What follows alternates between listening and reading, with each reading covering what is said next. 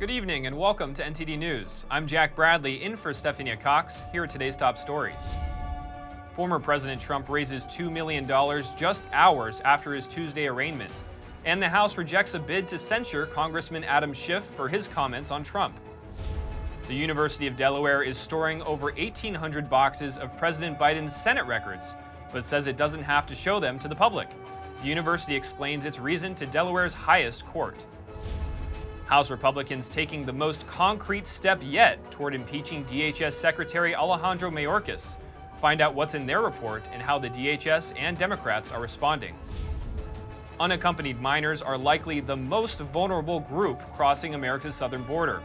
Lawmakers are looking for ways to ensure their safety. Could the states get together and change the Constitution? We speak with a man who's been on that mission for years. Find out if he thinks the California governor's gun control amendment could make it.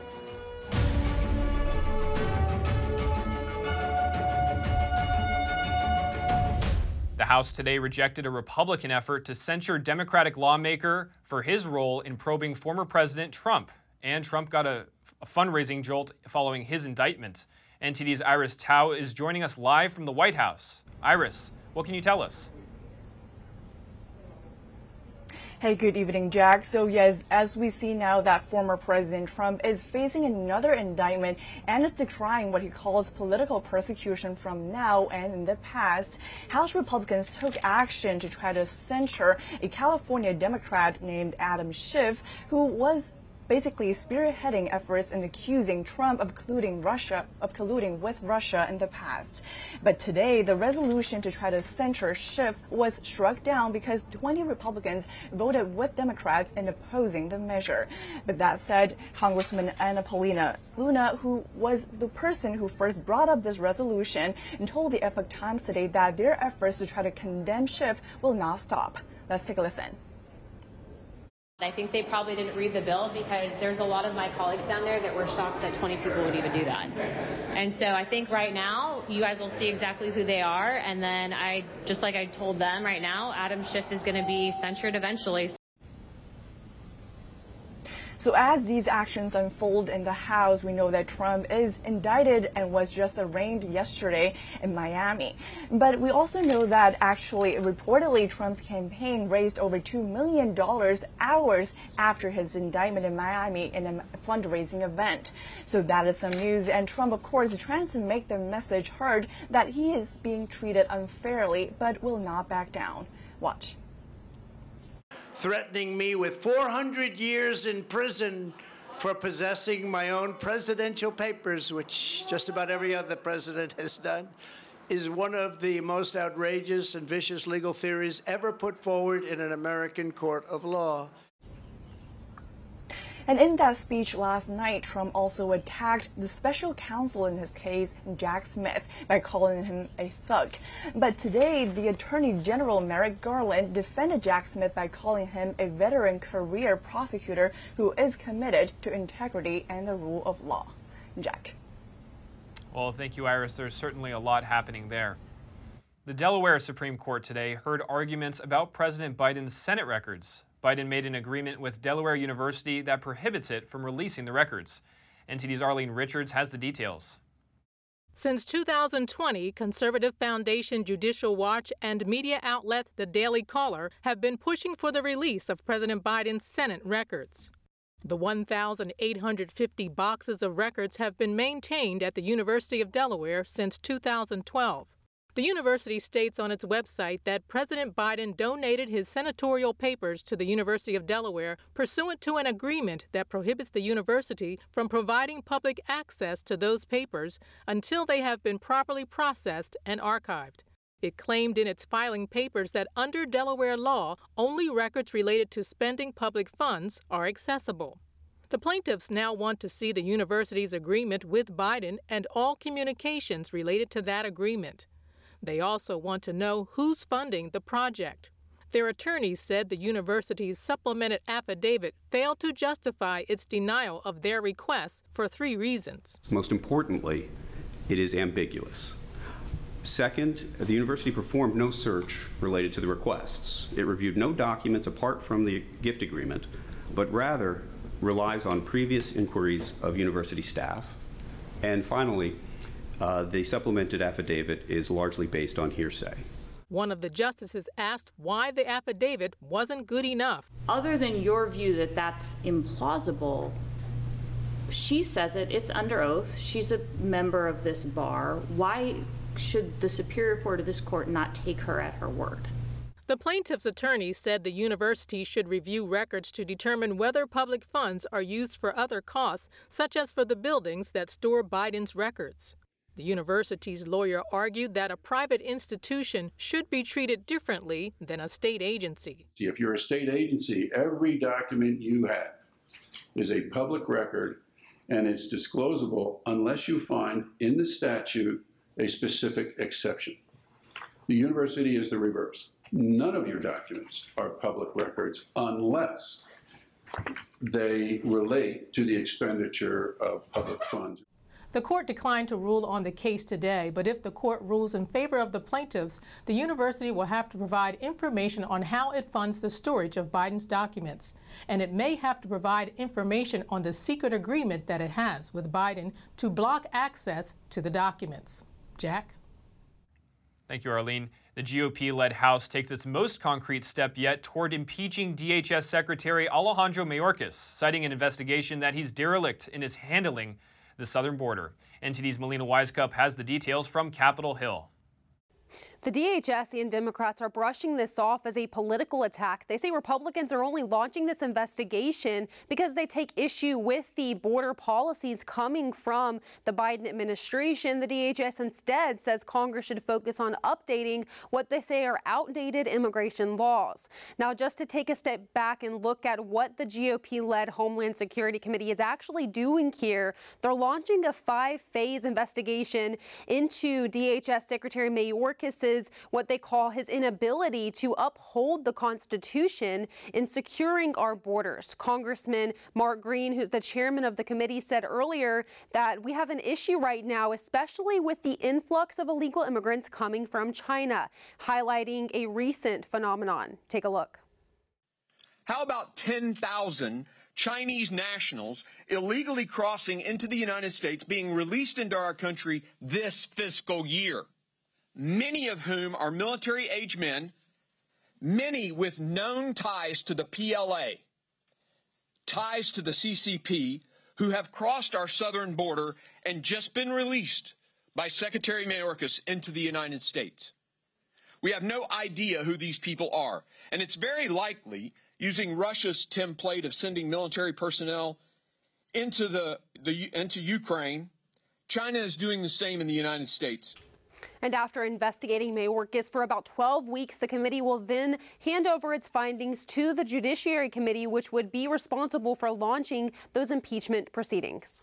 Chairman Green was asked about whether or not the Republican led House has the votes to impeach Mayorkas. Green responded saying that specifically the word impeachment has not come up yet, but in the past, Speaker Kevin McCarthy has said that this investigation will start and wherever that investigation leads, that's where they'll go, considering impeachment as well. Now, as for the Senate side, it does take two thirds of the Senate to convict Mayorkas, which would be highly unlikely in the Democrat controlled chamber. Reporting from Capitol Hill, Melina Wisecup, NTD News. More on the border crisis. How can the United States ensure the safety of unaccompanied minors crossing the southern border? Lawmakers in Washington looked for ways to help protect these vulnerable children. NTD's Jason Perry reports. 85,000 unaccompanied children. HHS is responsible for them and they can't find them. They don't know if they're dead or alive or trafficked or being worked. In a hearing by the Senate Judiciary Committee, Senator Marsha Blackburn and others looked for ways to ensure the safety of unaccompanied minors who cross the southern border. Senator Josh Hawley shared the story of an unaccompanied 15 year old girl, as reported by the New York Times. Carolina, every 10 seconds, has to stuff a sealed plastic bag of cereal into a passing yellow carton. It's dangerous work, fast moving pulleys and gears that had torn off fingers and ripped open a woman's scalp the factory was full of underage workers. Senator Hawley said he asked Secretary of Homeland Security Alejandro Mayorkas about unaccompanied minors at a previous hearing. What he told me was, oh, it's not my problem. We don't have anything to do with it. Not my problem. Now we have a new report from HHS where they say it's not their problem. Amazing how this works. Nobody's responsible. But Senator Alex Padilla pointed at the previous administration for the large amounts of unaccompanied minors. The reality is that this problem is another direct result of our broken immigration system. During the Trump administration, our immigration system became so restrictive that families could not come to our border to apply for asylum together. This forced parents to send their kids alone so at least they could escape to find safety. Over 300,000 unaccompanied minors have been handed off to sponsors in the United States since President Biden took office. And Senator Lindsey Graham highlighted one policy in particular. We've created a demand for human smugglers to get children involved in the smuggling process. Because if you can get a child, whether it's a family member or not, you claim it to be a family, then the chance of you being deported has gone way down. Lawmakers said that once some children arrive in America, they will be taken back to Mexico to appear as a son or a daughter for other adults trying to enter the U.S. And this is what they call child recycling. And one way to help prevent that is DNA testing. But like most Trump era border policies, the Biden administration chose to end that. It is a 45 minute test. It tells you if a child is related to a person or not. It would put a stop to uh, much of this child recycling, which is disgusting. There was a lot of back and forth over why there were no government officials at the hearing to testify about unaccompanied minors. But Chairman Senator Dick Durbin said he plans to have government officials testify at a later hearing. Jason Perry, NTD News. Democratic California Governor Gavin Newsom wants a 28th Amendment to the U.S. Constitution related to gun restrictions, but not everyone is on board. His plan for an amendment would raise the minimum age to purchase a gun from 18 to 21. It would also require universal background checks, set a quote reasonable waiting period for gun purchases, and also ban quote the civilian purchase of assault weapons, all while keeping the Second Amendment unchanged.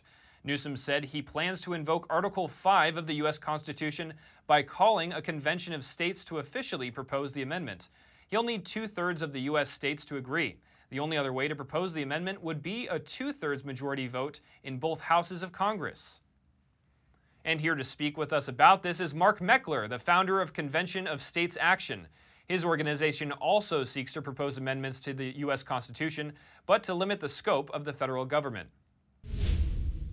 Mark Meckler, thank you for joining us. It's great to have you on the show. It's good to be with you. So, what do you think of Newsom's invoking the Article 5 of the Constitution to introduce a 28th Amendment? You know, I have a kind of layered reaction to it. First, I want to say I think it's fantastic. Uh, welcome to the idea that the right way to amend the United States Constitution is by the states calling an Article 5 convention. Universally, the left has been against this. Common Cause, Center on Budget and Policy Priorities, La Raza, MoveOn.org, all of them signed a petition against this. And so to see a very left wing governor like Gavin Newsom break away from the left wing crowd is pretty amazing. We're going to be watching to see do all these groups attack him the way that they attack us. So that's kind of layer one is I'm just kind of amazed by it. Uh, layer two is amusement because I know the process. It takes 34 states to call a convention, very high bar, difficult to get to. He essentially wants to gut the Second Amendment. Uh, that means it would take 34 states who even want to get into a convention to do that. Those numbers are impossible. And so I think it's kind of funny that he's trying to do this as well. And why do you think that a convention is necessary now? You know, because Washington, D.C. will never do what the American people wants it to do. For example, very specifically, 85% of Americans, when polled over the last 30 years, it's roughly 80 85% say they're in favor of term limits for Congress.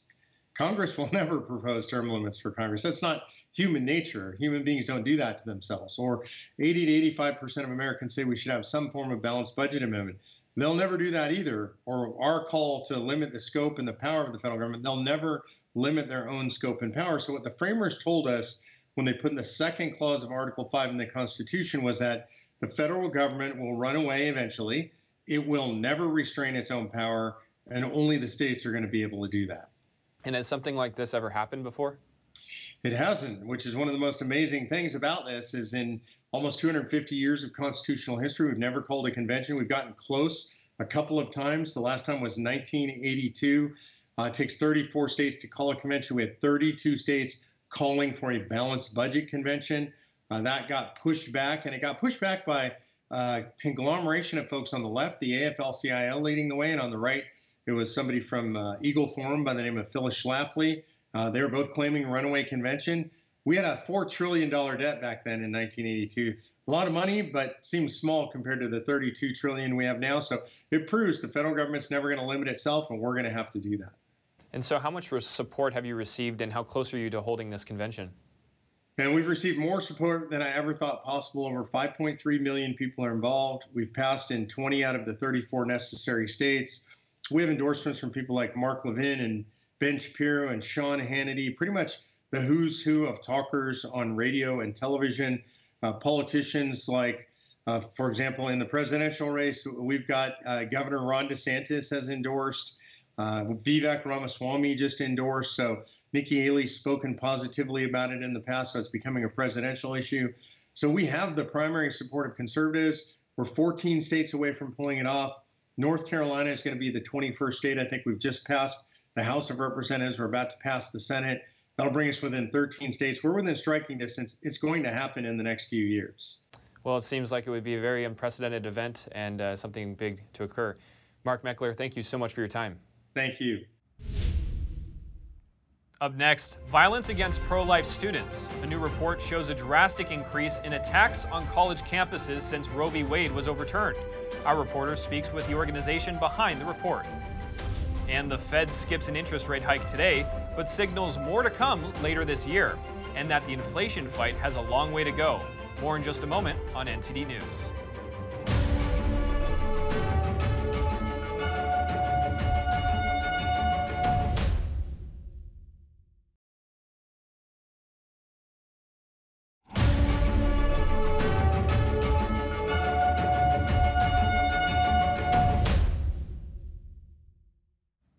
Now, a follow up on the story we reported on last night. A new report shows record numbers of pro life activists are being silenced on college campuses.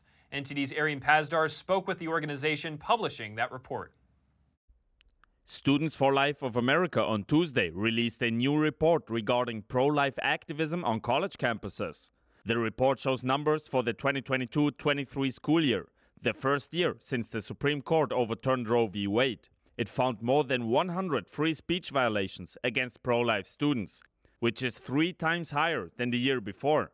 Most of those violations allegedly manifested in the form of destruction or theft of property. We see them go out and face cyberbullying, get death threats, they're getting stalked, even beaten for their pro life beliefs. Olivia Garza is a legal correspondent for Students for Life of America. She gave me a recent example of such an incident. One of my coworkers was recently driving on campus and she parked her car in New York and her tire was completely destroyed by someone who was angry that she was on campus. Garza says that's why the organization tells pro life activists it's better not to openly show their abortion stance, such as having bumper stickers on their car, for example. If something like that happens on a college campus, do the schools usually ensure that similar things don't take place again in the future? I would say it's about a 50 50 scenario. We'll either send a demand letter and the school will ghost us. And so we have to keep pushing and keep fighting for our students' free speech rights to be protected on campus, or we see an immediate victory. She added that when incidents of harassment take place, Students for Life offers legal support to the victims what can be done to encourage open dialogue and encourage conversation and have people listen to each other instead of people arguing and fighting over such a topic? I think that the pro life side, especially here at Students for Life of America, we're doing everything that we can to have positive, impactful conversations on campus and to promote dialogue. And unfortunately, I don't think that many universities are are really taking care of their free speech policies. Last month, the National Abortion Federation published a similar report.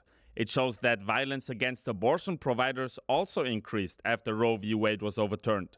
According to that report, stalkings, burglaries, and more against abortion providers increased significantly during 2022. Arian Pastar, NTD News. Senate Republicans are introducing a bill addressing student loans and college tuitions. This comes as the Supreme Court is expected to rule on President Biden's student loan cancellation. Five GOP senators introduced a package Wednesday aimed at addressing the student loan crisis and lowering the costs of higher education. They said it addresses the root causes of the problem that is, students making poor decisions and colleges exploiting the system. It empowers students to make educational decisions that put them on the track to both academically and financially succeed. It simplifies the student loan borrowing and repayment process so students don't have to take out more loans than they need and can navigate the student loan process without confusion.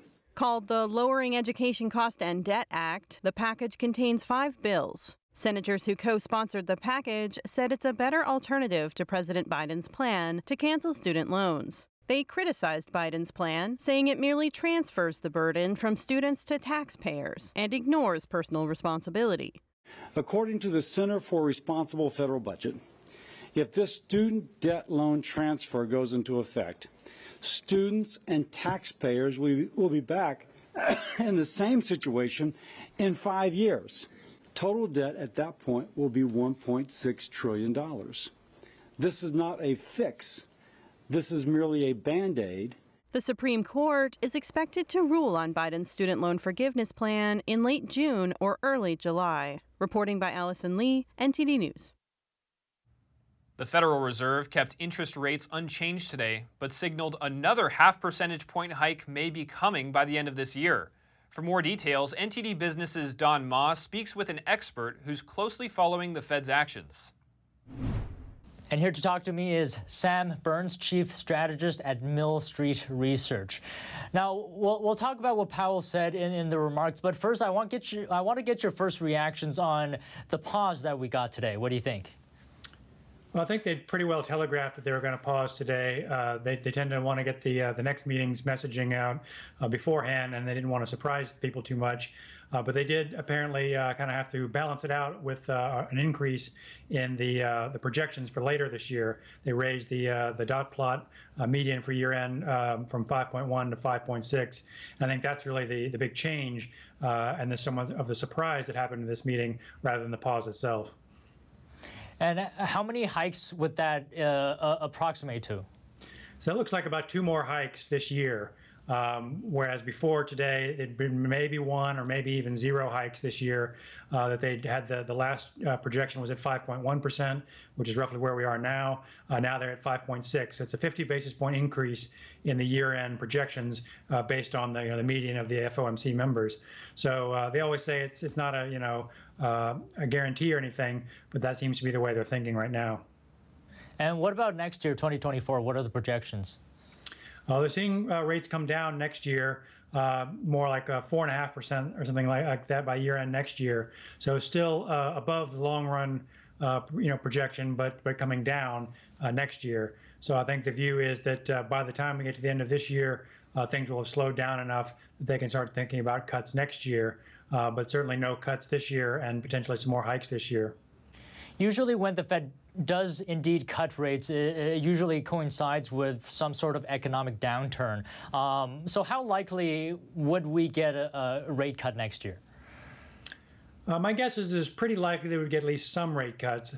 I think if we do get to five and a quarter, five and a half percent by the end of this year, that's a pretty high rate relative to where I think inflation will be and where rates have been historically. Uh, so I think that's pretty tight. I think you could certainly uh, make uh, justify a, a real lower rate than that next year if growth slows and if inflation comes down as it's projected to. You know, if you're in the two and a half to three percent inflation rate uh, or lower, I think a five or five and a half percent uh, policy rate would, would look too high.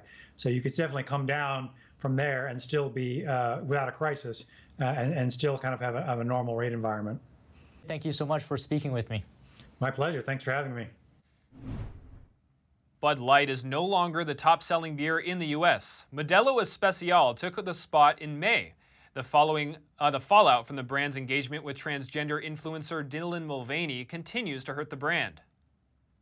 Sales volume of Bud Light plunged by over 24% in the week ending June 3rd. It extends the decline triggered when the brand rolled out a personalized beer can featuring the face of Mulvaney. Mulvaney, who has 10, over 10 million followers on TikTok, posted a series of videos plugging Bud Light and showing off the personalized can. This sparked outrage among many conservatives, some who accused the brand of promoting a transgender agenda and called for a boycott. Silicon Valley flourishes with its many companies and businesses, but cities like San Jose are dealing with homelessness. And as a response, San Jose has passed a new budget intending to improve the city. NTD's David Lamb reports. On Tuesday, the council voted 10 to 1 to approve Mayor Matt Mahan's $5.2 billion budget for the next fiscal year, which he said was focused on what the community wants. I'm calling it the back to basics budget with a focus on homelessness, public safety, and cleaning up the city, which are the, the big three items that I heard about across the city during the mayor's race over and over again from people of all ages, all backgrounds, small business owners, and, and residents alike. San Jose is heading into next year with a $35 million surplus. Although Mahan wanted more focus on immediate short-term units, the council settled for spending 93 million on affordable housing.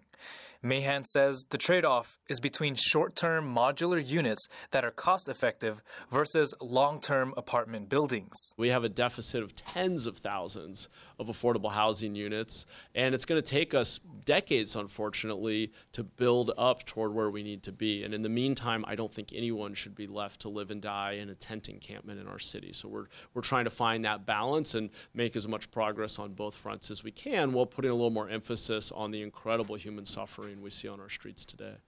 The city announced recently that overall homelessness decreased by 4.7% since 2022. San Jose is the largest city in the Bay Area with nearly 1 million residents.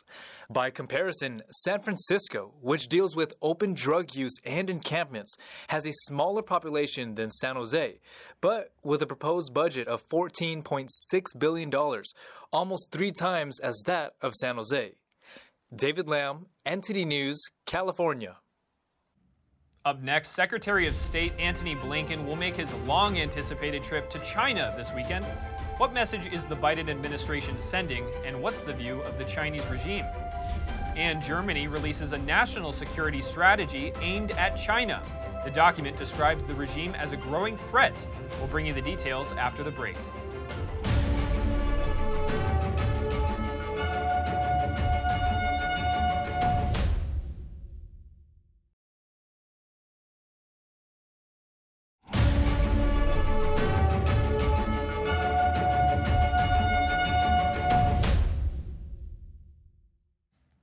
Welcome back. Secretary of State Antony Blinken will travel to Beijing this weekend to meet with his Chinese counterpart. Author Bradley Thayer speaks with NTD's Tiffany Meyer on how the two sides are seeing the upcoming meeting. Bradley Thayer, thank you so much for joining us. Great to have you back on the show.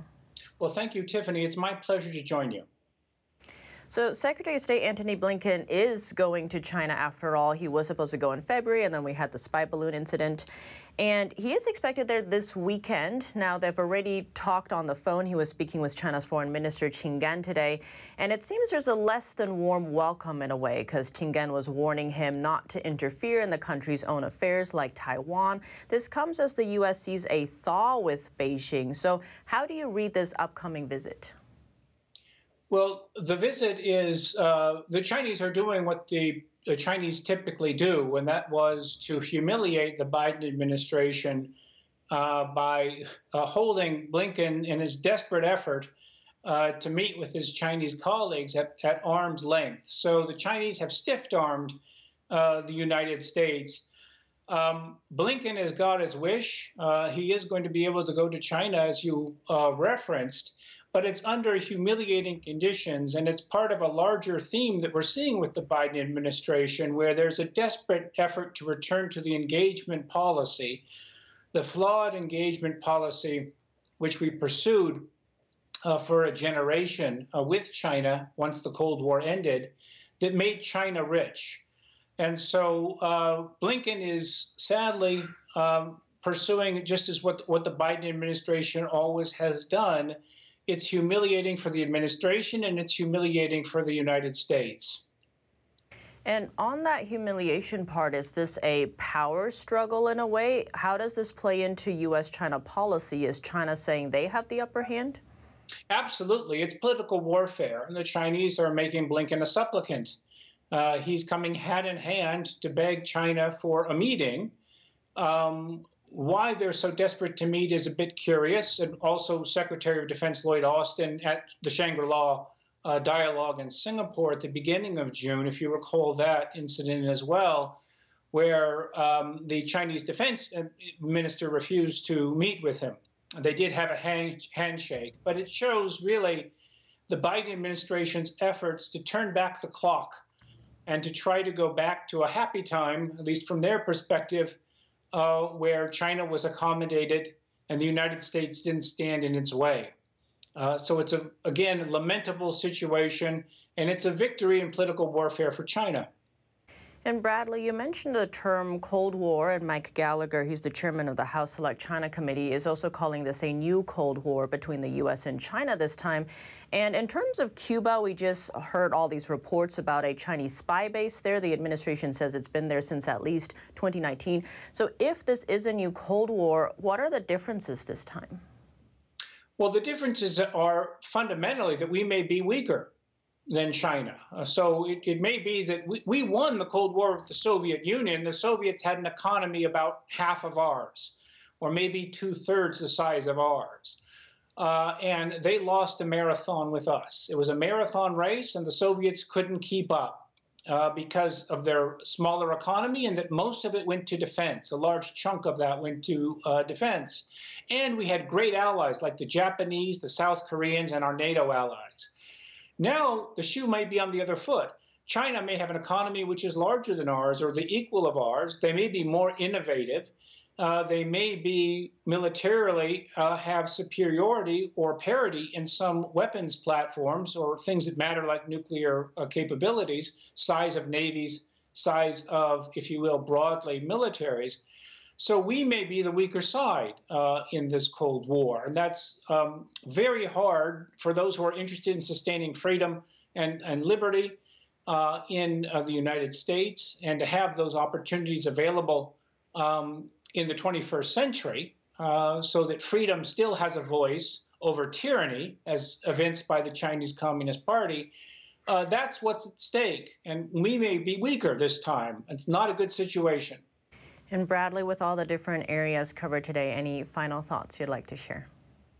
Well, I'm very pleased that Mike Gallagher's uh, China uh, committee is moving ahead and, and, has had some excellent testimony. So that's a very positive step done by uh, the House and we need to see that reinforced uh, and uh, expanded.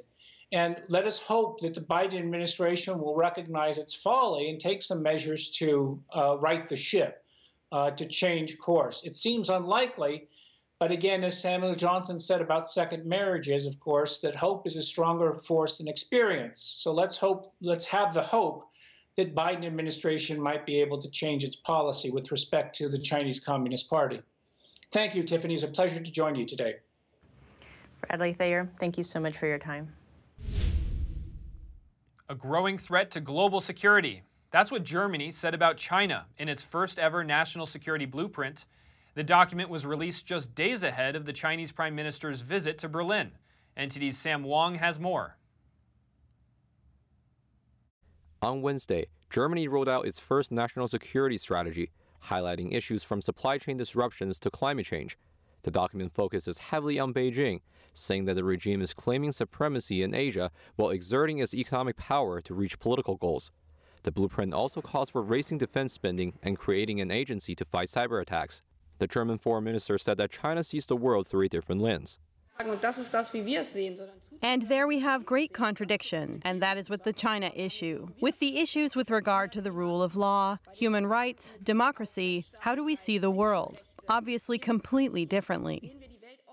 The document also urges Germany to reduce reliance on other countries for commodities. This parallels the European Union's call to strategically limit economic dependencies on China. Trade between China and Germany broke a record last year, The value of imports and exports reached a staggering $320 billion, making the regime Germany's most crucial trading partner for the seventh year in a row. Top German companies rely heavily on the Chinese market, and many of its CEOs are skeptical of cutting ties with the world's second largest economy. Germany imports about two thirds of its rare earth minerals from China. These materials are crucial components in electronics, aerospace, and defense. They're also indispensable in batteries, semiconductors, and magnets in electric cars. Given the regime's supply chain dominance, many businesses agree that dependency on China for rare earth minerals needs to be addressed. Sam Wang, NTD News. Russian President Putin said that Ukrainian forces had suffered catastrophic losses in its counteroffensive. His comments follow Kiev's claims that its troops had captured a handful of villages in the early stages of the offensive. Russia's President Vladimir Putin on Tuesday claimed that Ukraine's counteroffensive has so far failed. He also said that Ukraine's human losses were 10 times higher than Russia's. The structure of their losses does not look good for them. What am I speaking about? Out of personnel losses, which are approaching the mark that could be called catastrophic, the structure of those losses is not good. Putin spoke to war reporters and military bloggers at the Kremlin in some of his widest ranging remarks since the invasion of Ukraine. He added that Russia lost 54 tanks, while Ukraine lost over 160 tanks and over 360 armored vehicles since Kiev's recent offensive. According to my calculations, it's 25 to 30 percent of the equipment that has been supplied to Ukraine from abroad. Putin also said that Russia was open to peace talks over Ukraine, but that the only way to stop the conflict was for Western countries to end their arms supplies to Kiev. Meanwhile, Russian military TV says a senior commander of Russia's Chechen forces fighting in Ukraine has been wounded. But Ukrainian media reported earlier that the former separatist had been killed in an artillery strike in southern Ukraine. A Belgian lobbyist has filed a lawsuit against the president of the EU Commission. For years, Ursula von der Leyen has refused to disclose details of her vaccine deal with Pfizer, despite requests from EU courts of justice and several complaints against her. NTD's France correspondent David Vives has the story. Since 2021, European Commission President Ursula von der Leyen has been asked for details of her negotiations with Pfizer CEO Albert Bourla.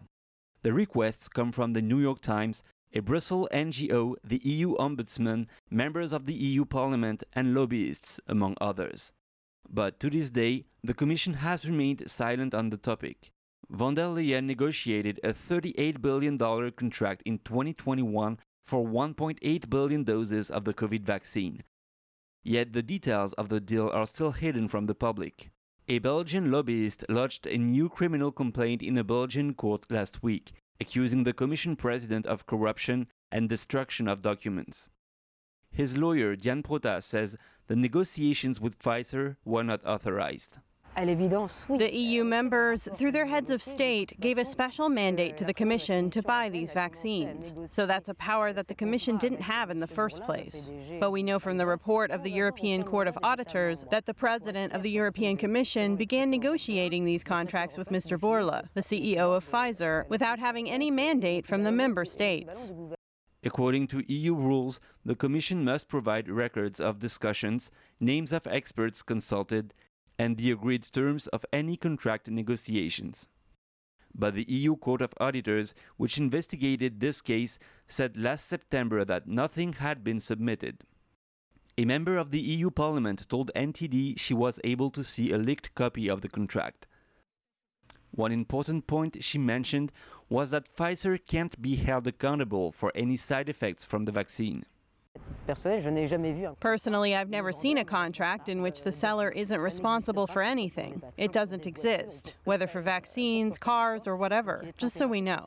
So it's imperative that the terms of the deal be disclosed. And I know that the European Ombudsman has asked for them too. And I suppose it's often said that the absent party is always wrong.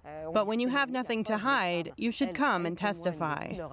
The vaccine contract with Pfizer is the largest of all contracts the Commission signed with pharmaceutical companies. David Vives, NTD News, Paris. Coming up, fair competition in women's sports has become a partisan issue. We'll hear from a liberal athlete who's surprised by the politics. And recent polls show that the Golden State has become the lowest literacy rate in the U.S. But a separate poll reveals that it happens to be the most fun, too. Find out more when we come back.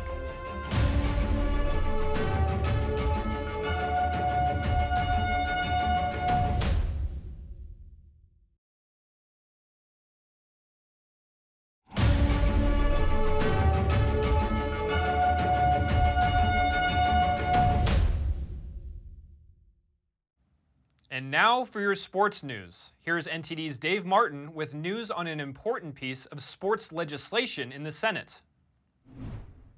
That's right, Jack. Specifically called the Protection of Women and Girls in Sports Act of 2023.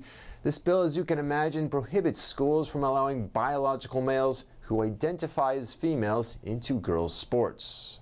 This bill cites this as a violation of Title IX, which passed back in 1972, prohibits discrimination on the basis of sex in federally funded programs. Now, in April, this bill was passed in the Republican controlled House by a 219 to 203 count, yet the voting was strictly along party lines, which baffles some of its supporters. This isn't a partisan issue, and I'm really dismayed at the unfortunate fact that the only way for my voice and the voice of other liberal women to be heard is to actually go across the aisle and it, and extend this um, this partnership on this particular issue. Evie Edwards, a former NCAA athlete who continues to compete at a high level in multiple sports, went to Capitol Hill last week to rally support for the bill before the Senate. Edwards says there's a fairness purpose for why sports competitions have traditionally been separated by gender. In addition, she points out that how people identify their gender socially differs from biological facts. We know that there's a spectrum of how individuals express themselves from a gender perspective. But when it comes to biology, it's immutable. And trans identified men, and that would be men who desire to be seen as women, they cannot change their sex. They have XY chromosomes. They're unable to mute the biological advantages that their their bodies um, have given them since birth.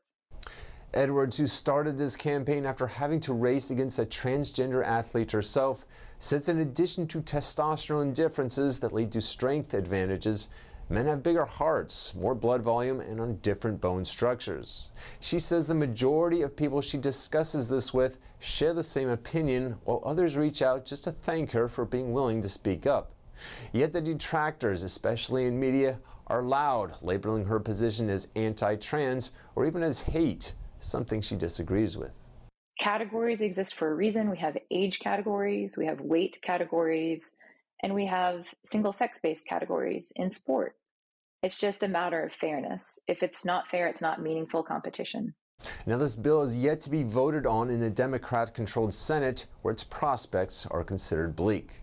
This is Dave Martin for NTD News. Different polls indicate that California has the lowest literacy rate in the nation, yet it's also ranked as the most fun state. We take a closer look at the numbers and ratings. According to World Population Review, California is ranked the lowest in terms of literacy rate. 76.9% of adults can read and write. The state and its Department of Education have been blamed for the failing literacy rate. They have also been sued for extended remote learning instead of going back to school where students could receive quality education.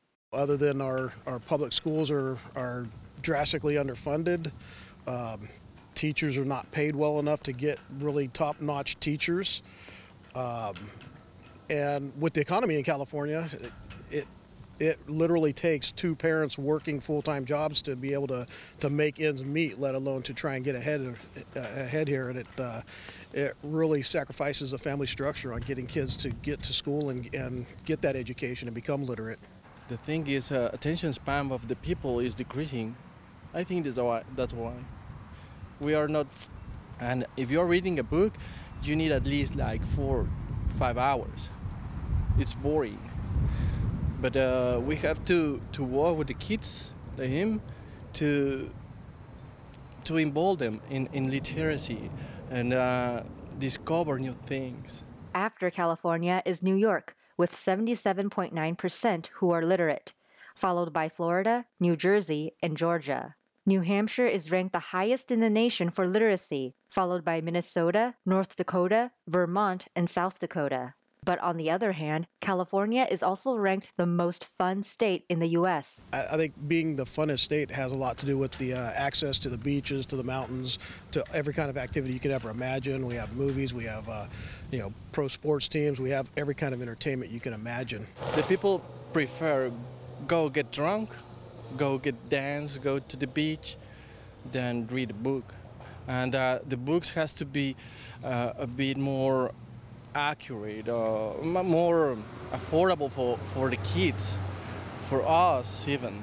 According to WalletHub, a personal finance website, the Golden State is ranked number one for entertainment and recreation and number four for nightlife. Nevada is reversed at four for entertainment and recreation and number one for nightlife. Some of the reasons are because California has the most restaurants and movie theaters per capita. Others include number of attractions, ideal weather, beach quality, and music festivals. If you have any news, tips, or feedback for the show, you can email us at eveningnews at ntd.com.